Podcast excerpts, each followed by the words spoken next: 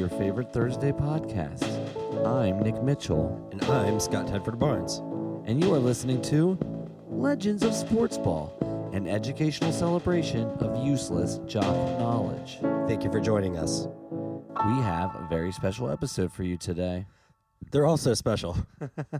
They are also very special. Today is um, Waffle Day. Waffle Day. That's today's holiday. Is Ugh. Waffle Day. have your whole have yourself a whole mess of peanut butter waffles. Yeah, so get you some waffles today, y'alls.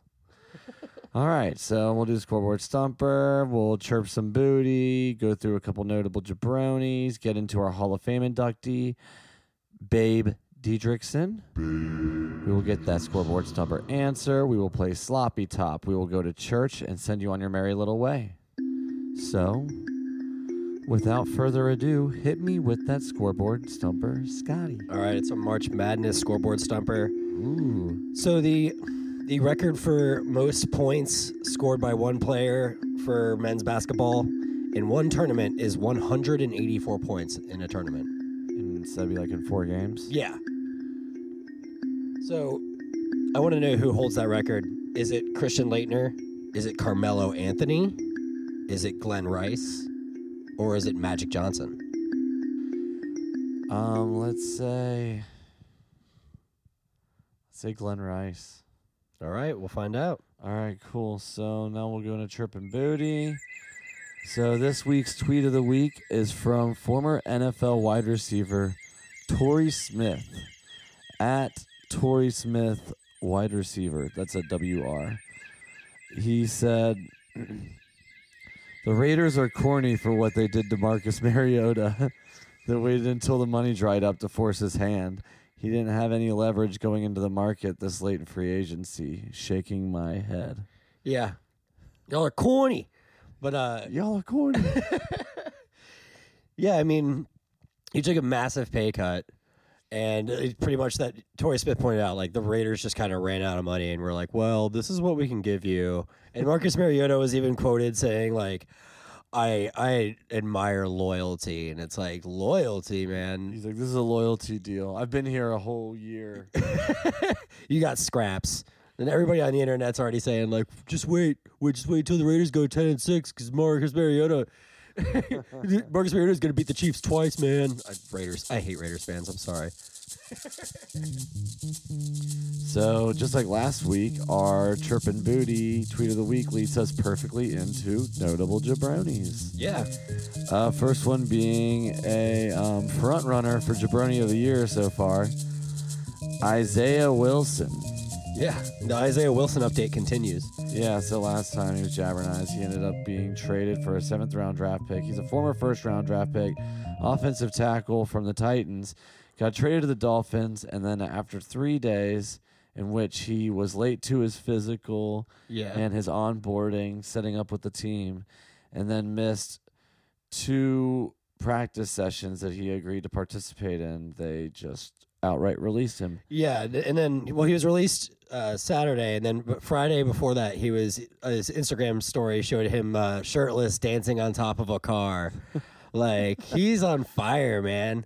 And every every two weeks, he drops us a little Easter egg. Yeah, we were kind of hoping he would continue to be a jabroni throughout the year, but he just cleared waivers, so Yeah, he, he might get picked up in like preseason in the fall at some point when someone gets hurt and they're like, "Hey, we'll take a shot on him," but we'll follow his career in the XFL. or shout out Vince McMahon. or the WWE. Yeah, shout out The Rock. shout out Shinsuke Nakamura. shout out. All right. Next notable jabroni, the we'll call it the NCAA women's weight room. Yeah, so uh, the NCAA women's room was seriously uh, a set of weights that went from like five to 32 pounds, and then uh, a table with about 10 yoga mats on it. And then when you turn around and look at the men's weight room, it's like this massive expanse, just like as far as the eye can see in this pretty much an airplane hangar it looks like. And, and and the reason that the ncaa commented about it they were like well it was a spacing issue. When you look away from the mats and the the weights like Oh, it's the same size space as the men's. yeah. Only just like in the corner, there's like a rack with some weights on it. Right. Yeah. And It's it. it's like a high school lunchroom. Like you Yeah. have that you have that much space, and you're like, it's a space. It's bullshit. And then the NCAA also, um, they didn't they didn't drop the moniker March Madness with like the trademark on the women's basketball tournament this season.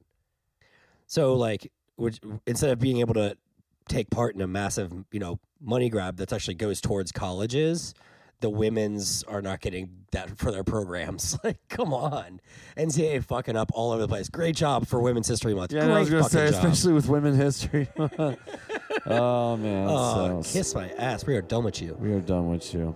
And uh, speaking of Women History Month, we are up to our next Hall of Fame inductee, Babe Didrikson.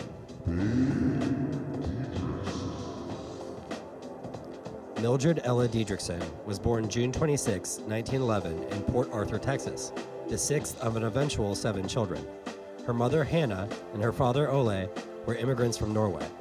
Mildred preferred to go by the name Babe, a name which she claimed was given to her after hitting five home runs in a childhood game of baseball. Though her mother would have told you that she'd always called her that. Babe was not exactly the best student and would repeat the eighth grade, but was remarkable in a vast array of sports, including basketball, golf, tennis, baseball, swimming and diving, boxing, volleyball, bowling, pool, skating, and cycling. Wow. Yeah. So Babe would eventually drop out of school and move to Dallas to play AAU basketball for the Golden Cyclones while working for an insurance company. Go clones. Didrikson was their star player, leading them to a national championship win in 1931. Ever versatile, Babe turned her attention to the Olympic trials in Evanston, Illinois, where she would place first in the 80 meter hurdles, javelin, the high jump, while also setting the record for baseball throw at 82.95 meters. Although she'd qualified for five Olympic events, Babe was only allowed to compete in three, as was the limit set for women at the time. Didrikson's first event at the 1932 Olympics in Los Angeles was the javelin, and it was the first time that a women's javelin competition had been included in the games. On her first throw, Babe would reach a distance of th- 43.69 meters, a distance that would not be matched the remainder of the day. Finishing ahead of two Germans, she became the first ever women's gold medalist in the discipline of javelin. Babe followed that performance by posting a time of 11.8 seconds in the 80 meter hurdles, a new world record at the time. The final for the 80 meter hurdles was a highly contested affair, with Babe and compatriot Evelyn Hall finishing neck and neck for a, for a time of 11.7 seconds, but the gold was clearly Didrikson's. Babe would meet her match in the high jump against fellow American Jean Shiley. Both were tied with the jump height of 1.65 meters, a world record, but both failed to clear the bar at 1.67 meters, forcing a jump off. Although Didrikson succeeded at clearing the bar, the judges ruled her jump invalid, citing that she could not jump over the bar head first. And with that, Babe had to settle for silver. Babe's medal haul, which had been won in hurdles, jumping, and throwing events, had been unprecedented and is a feat that is yet to be matched. After her Olympic wins, Babe toured the U.S. with Babe Didrikson All American Basketball Team, performing on the vaudeville circuit and playing baseball and pool competitively. Quite busy. In 1935, Babe would begin to apply her talents to golf, a game she was late in coming to, but a sport in which she would later become best known for. Babe did not receive an amateur status from the United States Golf Association because they deemed her as a professional in baseball and basketball for earning money in both sports. In January of 1938, Didrikson entered the Los Angeles Open, a men's PGA event that no other woman would compete in for another six decades. Jeez. It was there she partnered with professional wrestler George Zaharias. In a twist of, fate, the two were married 11 months later. Babe regained her amateur status in 1942, and at one point in 1943 would rip off 17 consecutive tournament vic- victories, a record that still stands. Yeah. In 1945, Babe successfully made the cut for two men's PGA tournaments. She remains the only woman to achieve this. Babe Zaharias formally turned pro in 1947, and the victories continued, racking up the 1947 title holders championship and the 1948 Women's Open for her fourth and fifth major wins. In 1948, she became the first woman to attempt to qualify for the U.S. Open, but her application was rejected by the USGA. They stated that the event was intended to be an open to men only. 1950 saw the creation of the Ladies Professional Golfers Association, of which Babe was a founding member. Charles McGrath wrote of Babe, quote, Perhaps for Arnold Palmer, no golfer has ever been more beloved by the gallery. By 1950, Babe had won every golf title available and at one point won 13 pro tournaments in a row. Monster. In 1953, Babe was diagnosed with colon cancer and would undergo surgery. The following year, she returned and won her 10th major sh- championship. However, her cancer would return in 1956, and she would pass away at the age of 45 in September of that same year, while still holding the title of world number one in women's golf. Didrikson was voted Female Athlete of the Year in 1932, 1945, 1946, 1947, 1950, and 54 by the Associated Press, which also named which also named her the greatest athlete which also named her the greatest female athlete of the 20th century in 1999. The Babe Didrikson Zaharias Museum and Visitor Center was built in her honor in Beaumont, Texas, the city where she grew up. Her memory lives on in the USA in the form of stamps, films, and documentaries and books, as well as the streets and golf courses named after her. No other female athlete has achieved such feats or reached such a high level in so many disciplines and sports. Babe Didrikson, role model, icon, legend. Legend. Absolutely. So the uh, Babe Didrikson Zaharias Museum and Visitor Center in Beaumont, Texas. That has to be part of the uh, field trip, huh? I I mean, I I would usually like to resist going to Texas I, under uh, like any and all means, but I you know okay. Plus you know Zaharias was a professional wrestler, so that's kind of funny. Every time I see Zaharias, I think of George Maharis from Arrested Devel- Development. But um, so Babe did some a ton of other stuff. She also liked to lie about her, uh, certain things. She lied about her age in her own autobiography. She she told people that she won the Texas State Fair in sewing competition, but is actually just the state fair at, at Beaumont, like not the whole state fair. she she lied about that. Um, she did uh, she did play baseball. She, she well really good at baseball. Um, she appeared in Major League Baseball games during spring training for like minor leagues and would like pitch one or two innings. Wow. Like uh, she did it multiple times in, in 1934. Uh, she still she still holds the world record for baseball throw by a woman, and she was five foot seven and 115 pounds. Like yeah, like we were saying earlier, she was like Tim Lincecum. let babe smoke. Right, Babe Didrikson. Truly a legend.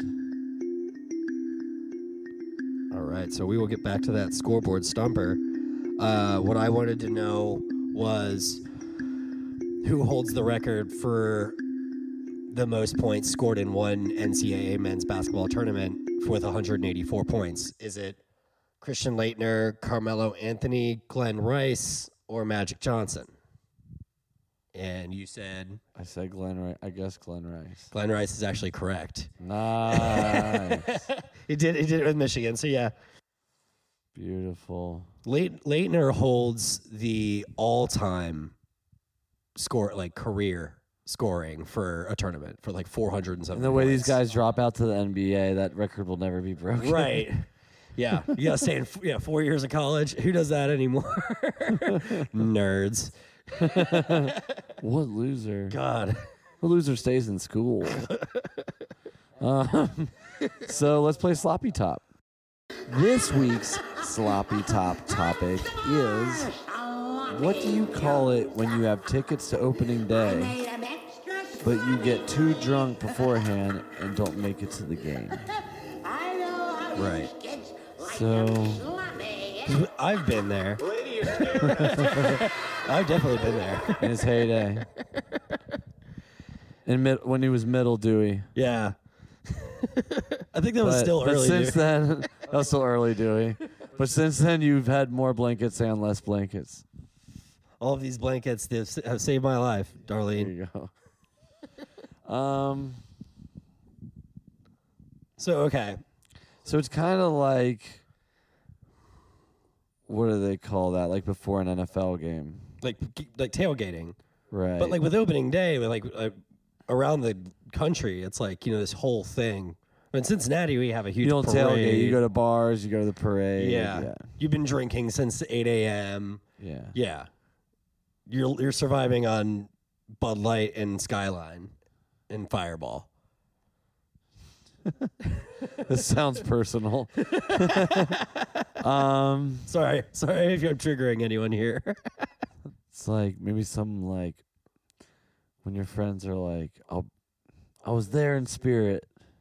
Y- yeah, too many people were like, "Yeah, I never made it. We had tickets. I was there in spirit, though." And I was like, "You had spirits in you."